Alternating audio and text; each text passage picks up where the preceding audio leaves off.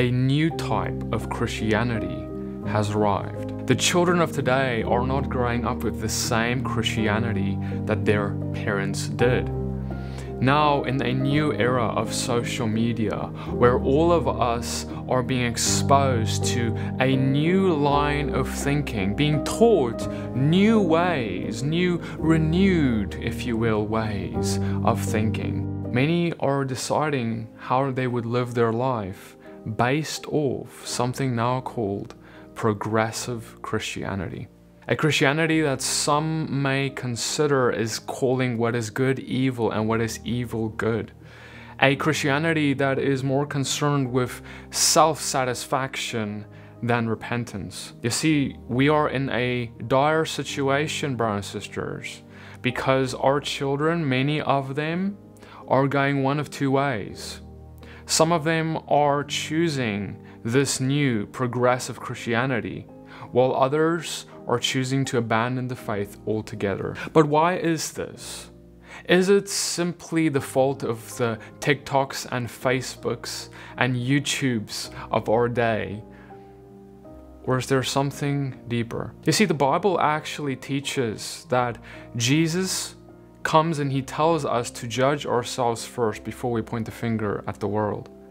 And I want to pronounce something to you that may sound controversial at first. Traditional Christianity has birthed progressive Christianity. Many of the ideologies that we see in progressive Christianity today has an origin that started in, in traditional Christianity. Progressive Christianity is simply our logic applied consistently to a further extent than we have. You see, there has been things that's been going wrong for a long time, even in a Christianity of the parents of our children of today. A Christianity that has been a compromise in Christianity in subtle yet incredibly important ways. And so we have started to create a monster in our own image and it's all because of a departure from the biblical Jesus.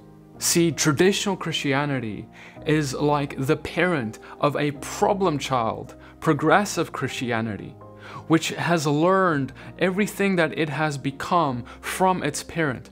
And while the parent can criticize, and while the parent can see what is wrong in the life of the child, the parent is unwilling and unable to see that the child is only acting out because of the actions of the parent itself. And because of the hypocrisy of the parent, there has been a blindness that has come upon it to repent and to become the example it ought to have been from the beginning. And I want to submit to you that this downfall slowly but surely has started because of something that I'd like to call the gospel of inclusivity.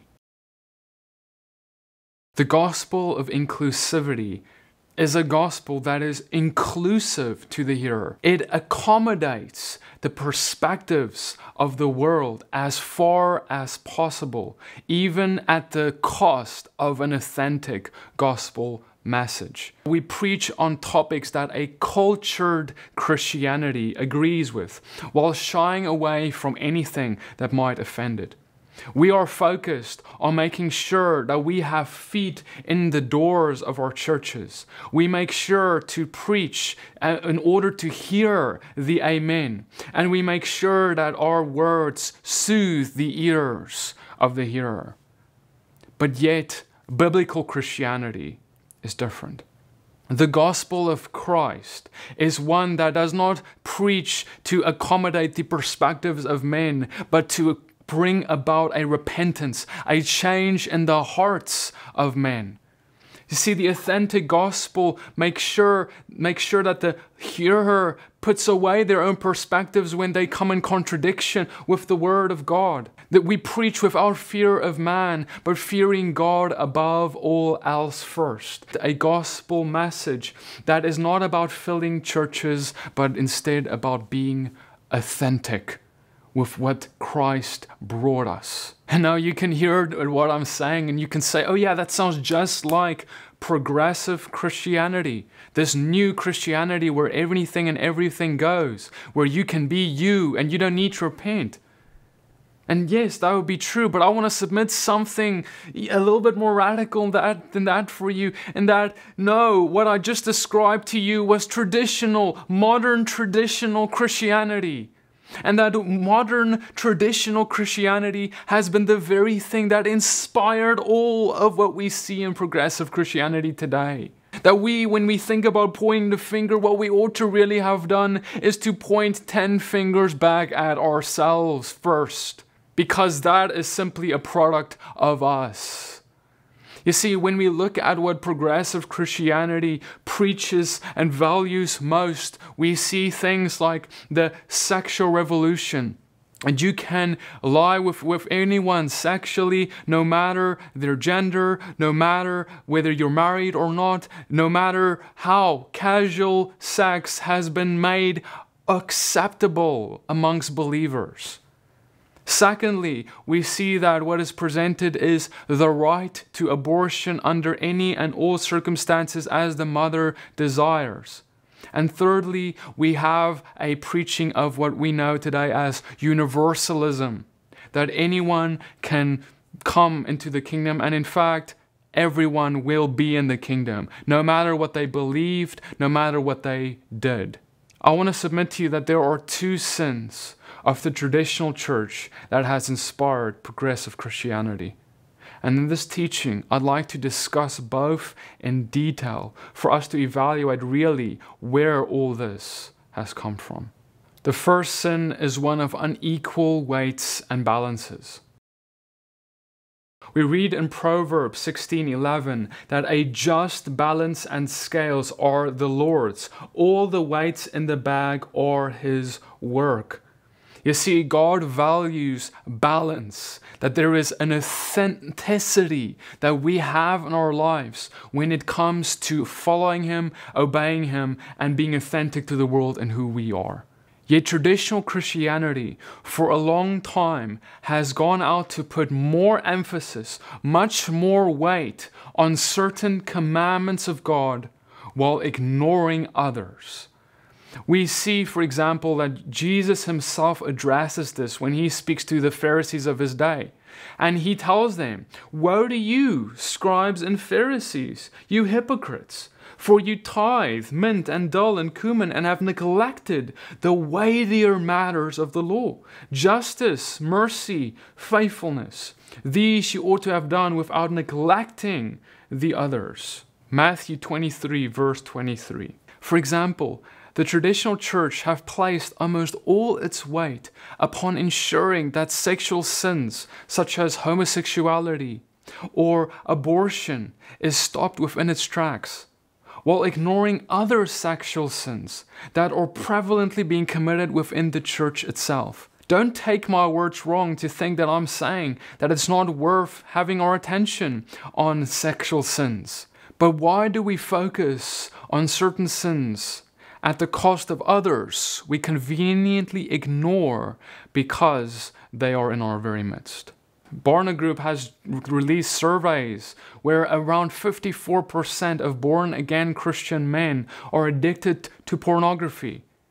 And I don't even have to pull up statistics or news headlines regarding how pastors and priests are oftentimes being found guilty of extremely disgusting sexual sins, such as molestations or rape and other indecencies.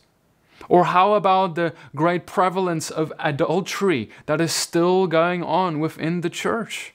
How can we try to correct the world on its sexual sins while we indulge within it ourselves? And this is not on a small scale, this is prevalent within the body. You see, we love to protest abortion rights. We love, and, and look, that's, that's fine, but listen, we don't see what's in our, on our face.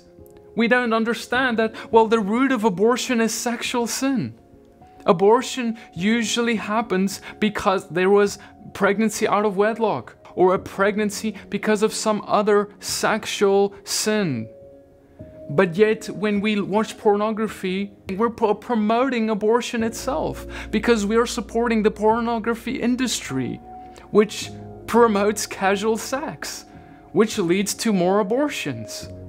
Or when we commit all of our adulteries, we're promoting abortion because we are saying that we don't care about the sanctifying of a marriage anymore. We can go ahead and cheat on our spouses. But then we, we show up with our posters and we protest. How can the world take us seriously when we have come with defiled hands to point a finger? You see, Paul spoke about those who are outside the church and the sins therein. And he told us what we ought to do about them.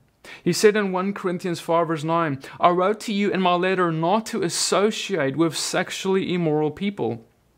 Not at all meaning the sexually immoral of the world, or the greedy, or swindlers, or adulterers, since then you would need to go out of the world.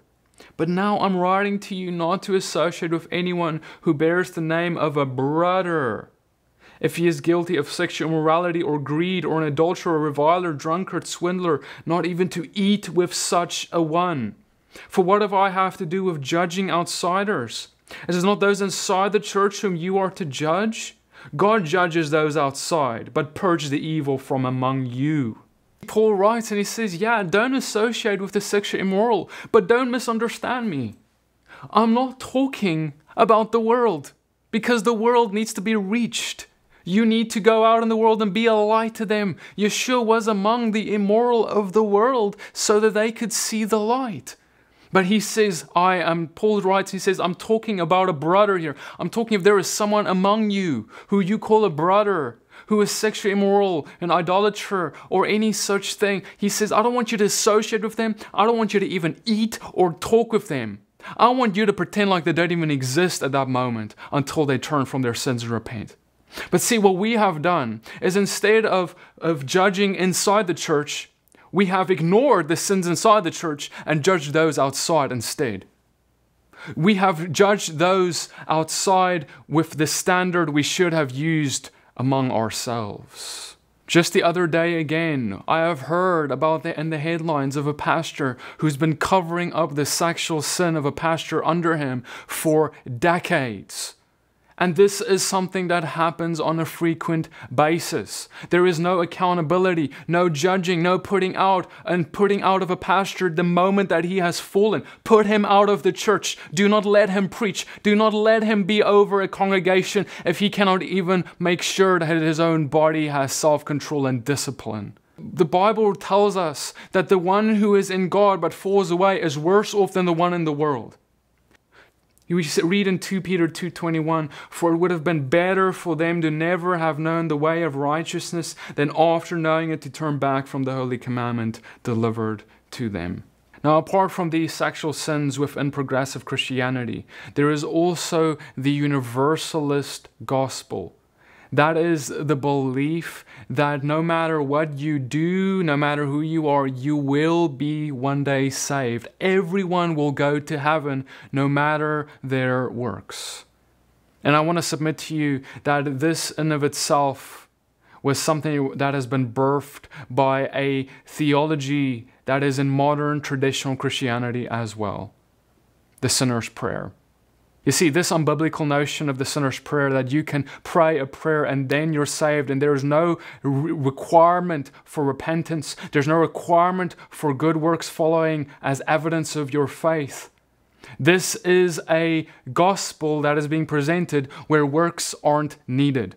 And if you have a gospel where you can follow Jesus, but good works are not required at all as evidence of your true faith, then you have a the beginning of a universalist gospel. Because both the universalist gospel, which teaches that faith nor works are important, is in alignment with the sinner's prayer gospel, which teaches that well works aren't important.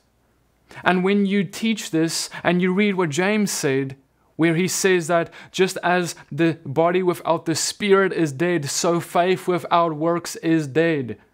You can't, there's no such thing that exists, such as faith without works that follow. as evidence of that faith. But I understand where this has all come from. You know, we've tried to make it comfortable and easy for people to come into Christ. We have hoped to fill our churches with people because that has been our measure of success, except that was never the measure of success that Jesus had. He did not consider big crowds as himself being successful. He considered repentant hearts as being a great, wonderful thing. He desired to see people changed, their works change, their faith actually placed within Him. You see, the goal has for us become a thing of worldly success. The church is looking like they are being successful. But yet, some of the most successful churches in the world are of a few people, but yet a few people who have been powerfully, radically changed by the power of the gospel. Because, see, there is power. But that power of Yeshua is not accessed when we preach lukewarm messages that require no change in people.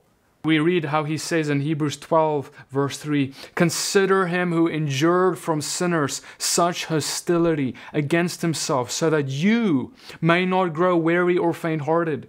In your struggle against sin, you have not yet resisted to the point of shedding your blood. In the book of Hebrews, we're reading about how Christ bled for us because of our sins. And yet, what do we do in response to that?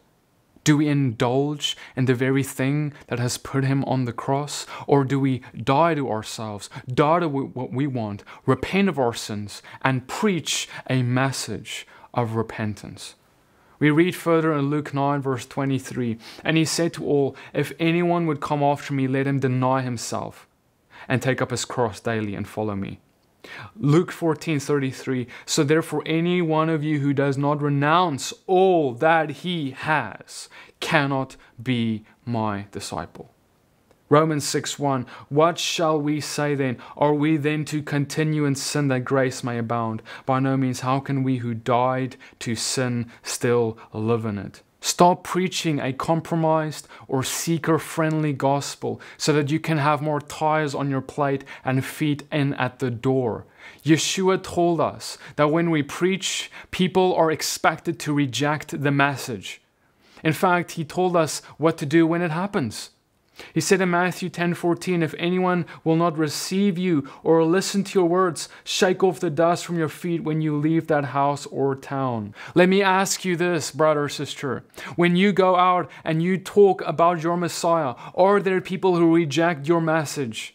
Because if no one rejects it, but everyone accepts it, because this is a loving Messiah who just loves everyone and who doesn't expect anyone to change when they follow him and who doesn't require repentance, who doesn't require dying to self, if that's what's preached, anyone would say that's a cool Messiah. Let me have a piece of him because it means I don't need to do anything to follow him.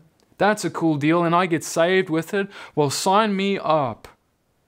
You see, the problem is with that, even though everyone seems to accept it, you have reached no one. And you have caused nothing but destruction upon his kingdom. You have place seeds for this new Christianity that we are seeing come up in the world to grow from. You are the spreader of Satan's seed on the earth because the gospel has been twisted, corrupted, and compromised. Even in your good labors that you thought you were doing, you actually brought nothing but death upon people and put a, uh, a false hope within them, having them think that they're okay and they're saved and they're safe, even though they're not changing, even though they don't want to, but they just want to say a prayer and be saved. God calls us to no longer be hypocrites. He calls us to make sure that we put weight on ourselves and the people within the church to be obedient to His commandments before we ever think about even lifting a finger to those outside of it.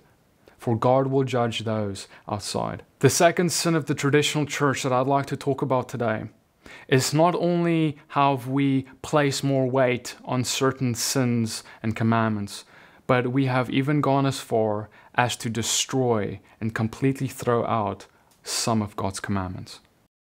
Just as we see within the progressive Christian circles that, well, you know, just try your best and be a good person. We see that this type of flexible morality, that whatever is good to you, whatever is, whatever seems good, whatever doesn't hurt anyone else, but otherwise it's okay, this mentality has invaded, but it has been in its origins also in traditional Christianity. Because, of course, if we say that certain commandments are no longer for today, what stops progressive Christianity from doing the same?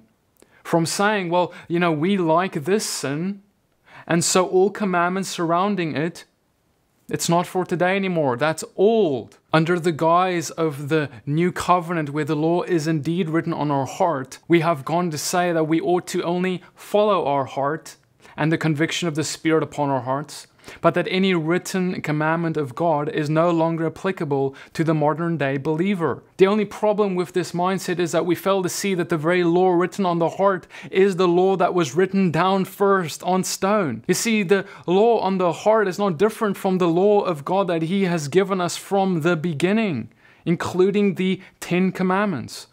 Because here's the problem I can say, well, the law on my heart is that I can commit adultery or I can watch pornography or I can do whatever I want because that's what the law in my heart says. This is what I feel is right. And there would be no nothing that you could say about that if you subscribed to the idea that we can do away with the written command. We see, for example, that the LGBTQ community have correctly criticized Christians who try and correct them using the law of God while these very Christians do not uphold the law of God in their very own lives. How can we not apply our own logic consistently? If we want to use the law of God, the written word, to bring correction to someone else, we better make sure that we ourselves are following it. But we are not following it when we outwardly and proudly even proclaim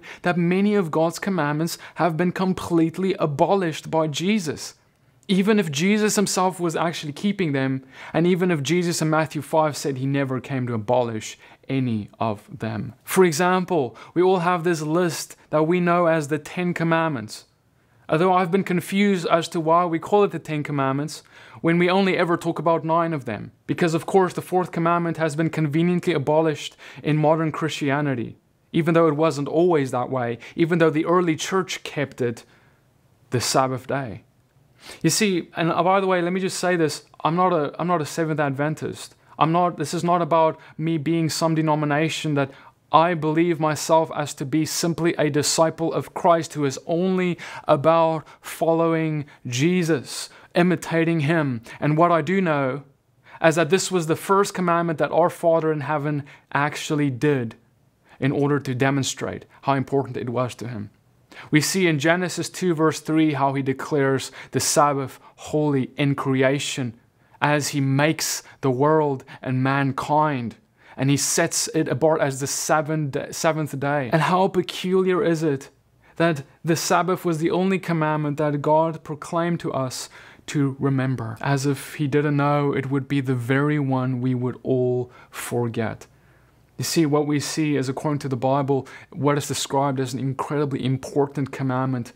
But in modern traditional Christianity, it has become nothing more than a footnote abolished, to be forgotten, replaced by something like the Lord's Day, which is a beautiful thing in of itself, yet Scripture never provides a provision for replacing the Sabbath. Another example is the perpetual biblical feasts of God. What we have done is we have replaced God's seven biblical feasts, some of which have not even been fulfilled yet and are to still be fulfilled in the end times, including the Feast of Trumpets, where Yeshua return with a blowing of trumpets, the Day of Atonement, when he will judge the earth, and the Feast of Sukkot, the marriage supper of the Lamb. We have thrown them out completely, forgotten them, and we have replaced them with biblical with feasts that are not biblical, not in your Bible, such as Christmas. What we have done is we have lifted our tradition so high to abolish the command of God, where He called it to be perpetual and kept forever. And Jesus spoke about this himself. And he said in Mark 7:13, thus making void the word of God by your tradition that you have handed down, and many such things you do. The progressive Christians have a right to say, How can you tell us that we can't preach a universalism gospel? How can you tell us that homosexuality is wrong? How can you tell us that our sexual sins are wrong? When you don't even keep the fourth commandment, you don't keep the biblical feast days, you look like the world in these aspects, you do whatever you want on the seventh day. Who are you to tell us which commandments we are to keep and are important? Who are you to judge what is to be abolished and what is not? If you'd like to learn more about the Sabbath, please look at my video, Should Christians Remember the Sabbath? And if you're interested in learning more about the biblical feast days, please look at my video, Five Reasons Christians Are Returning to the Biblical Feasts. But I know what you may now be thinking. If you want to keep the law PD, go ahead, but you better keep them all. And my question would simply be, I would need to keep them all for what reason? You see, it really depends. If you think that I'm saying we need to keep the law of God in order to be saved, to work for our salvation, you're mistaken. That's not what I'm talking about today. I'm talking about a deeper thing. You see, we have restricted our faith to let's just get saved and that's it. But Yeshua came and taught a gospel of the kingdom that's deeper than all of that. To say that we need to follow him and imitate him and be a light to the world, to look like him in every single way and do what his Father told us to do. We are saved, but he calls us to deeper things. Many people think, oh, those are old commandments. There are so many of them, they sound like a burden. Did you know that there are more commandments in the New Testament than in the Old Testament? There's about 613 Old Testament commandments, and the New Testament there is 1050. And some of them are repeated, so they boil down to about 800. So we see that there are more commandments within the New Testament. Is that not a burden also? Is that not difficult to keep also? See, none of this is about becoming perfect by our own works, but it's about us becoming theologically consistent in our beliefs, for us to come together and say, look, all of God's law is important, and that everything that Jesus came to teach, we have to witness, was to build upon what his Father started giving in the beginning. And you can look at me strange and say, well, PD, you're crazy. Because if you're like that, you better be making sure you don't wear mixed fabrics and you make sure that you eat right and all of this. You see, I want to submit to you that in the modern church, we're not studying the Torah anymore. We're not studying the Old Testament anymore. We have no idea what the law of God even says anymore. And that's why we would say things like that. You see, in book of Hosea 8.12, he says, Were I to write to him my laws by the ten thousands, they would be regarded as a strange thing. All of these things sound so strange to us because we don't understand them anymore. But see, when God talked about mixed fabrics, he was specifically talking about wool and linen. No, I don't wear wool and linen, and you likely don't either, because modern clothing doesn't have wool and linen in it for the most part. And regarding diet, yes, I eat the way Jesus ate because Jesus told me that we ought to walk as he walked. And there are many teachings out there that tell us, though, that Jesus did away with it, that he died so we can eat pig. But many, all of them don't understand the context of the writings, and so they twist and turn to accommodate for their own Western diets. And I have teachings on all of this that you can sit down and watch. I have one where I go through every single New Testament verse about where it seems that God is declaring all foods clean, and I address them. You can look at my teaching, why Jesus casted the demons into pigs. See, everything that Jesus came to teach and preach was built upon the Torah and the prophets. He literally came to continue putting bricks upon the wall that was already being built by the Father in the time and ages before he actually came in the flesh. He spoke and said in 1 John 2 7, Beloved, I'm writing to you no new commandment, but an old commandment that you've had from the beginning. The old commandment is the word that you've heard in the beginning. Jesus spoke regarding it too, and he said in Matthew 5:19, "Whoever relaxes the least of the commandments in the Torah and teaches others to do the same will be called least in the kingdom of heaven. Whoever does them and teaches them will be called great in the kingdom of heaven." I don't know about you, but do you want to be in the kingdom, yet least in the kingdom?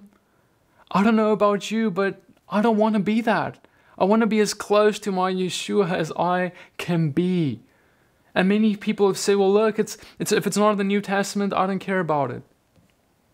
And you know, what we don't understand is that Yeshua doesn't have to repeat everything over again in our New Testament for it to be valid. There is no requirement that the Bible makes for that.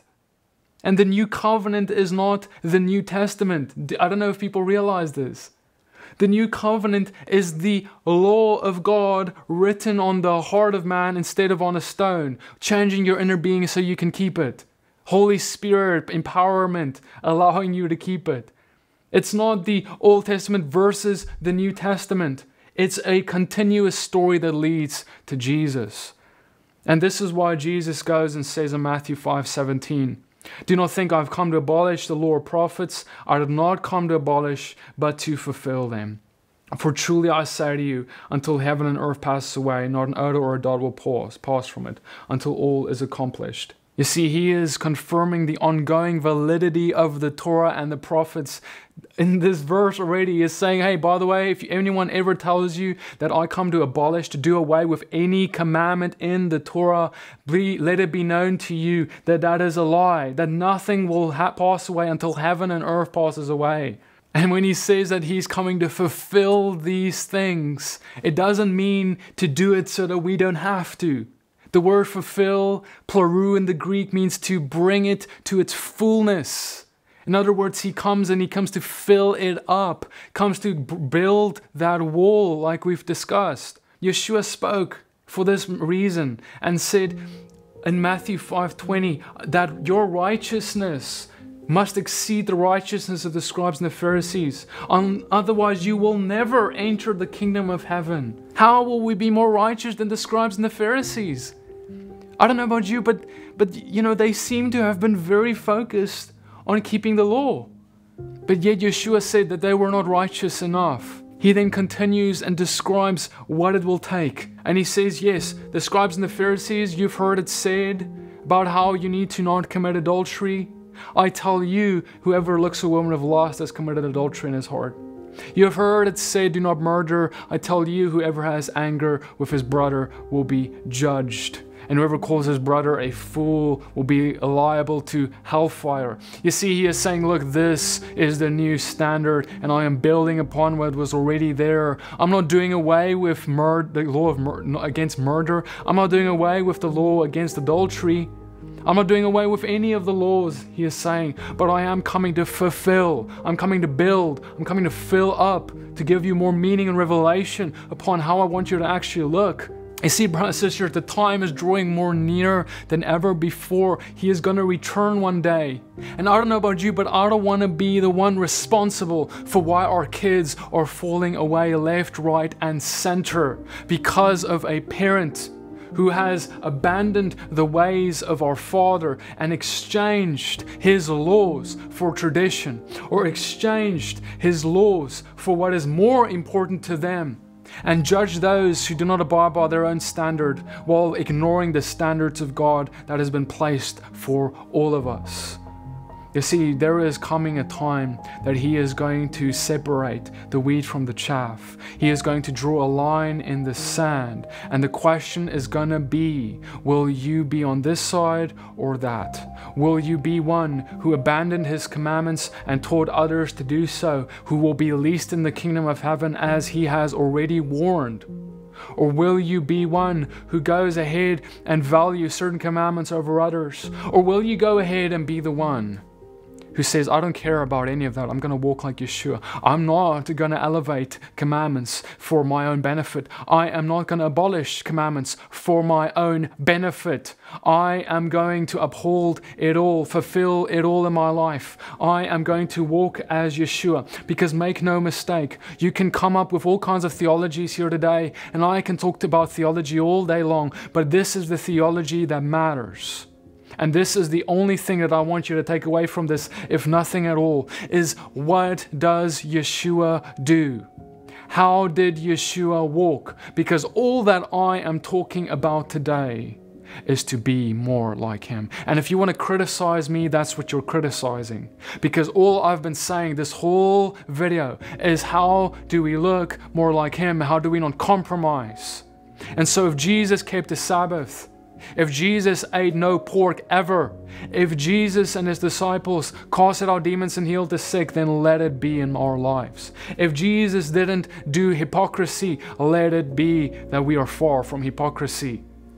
What did Jesus do? Go look at his life, go study it, go see how he was at every feast. He kept the Passover every year, Sukkot every year, Shavuot every year, all of the feasts every year. He never stopped. He continued with his disciples and he never declared an end to them. Now, I know some of you have heard some pastors use words and tell you that, that ends to these things have been declared by the Apostle Paul. But I want to say the same thing that Peter did. Be careful of the writings of Paul because he is easily misunderstood by those who do not know the law of God. We live in a cultured Christianity who hasn't studied the law of God for hundreds of years. It's time for us to get back to studying His law before we could ever understand Paul yet again. If you want to learn more about what we talked about in this video, I encourage you to watch my video called Scattered and Regathered, where I go into detail regarding the bigger story of Scripture and how we fit into it. May the Father bless you, may He keep you, may He shine His face upon you, may He lift up His countenance upon you, may He give you shalom. And Father, I pray that you would help us to get closer to you and help us to never be a reason for why we have these other sins birthed in this world. I pray, Lord, for you to do your work on us, for us to be far from hypocrisy, but close to imitating you, so that our children and their children and their children's children will follow you authentically. Pray this in name Yeshua. Amen. If this has blessed you and you want to see more of this, subscribe to this channel and like this video. And I want to say a special thank you to our partners who have made this video possible.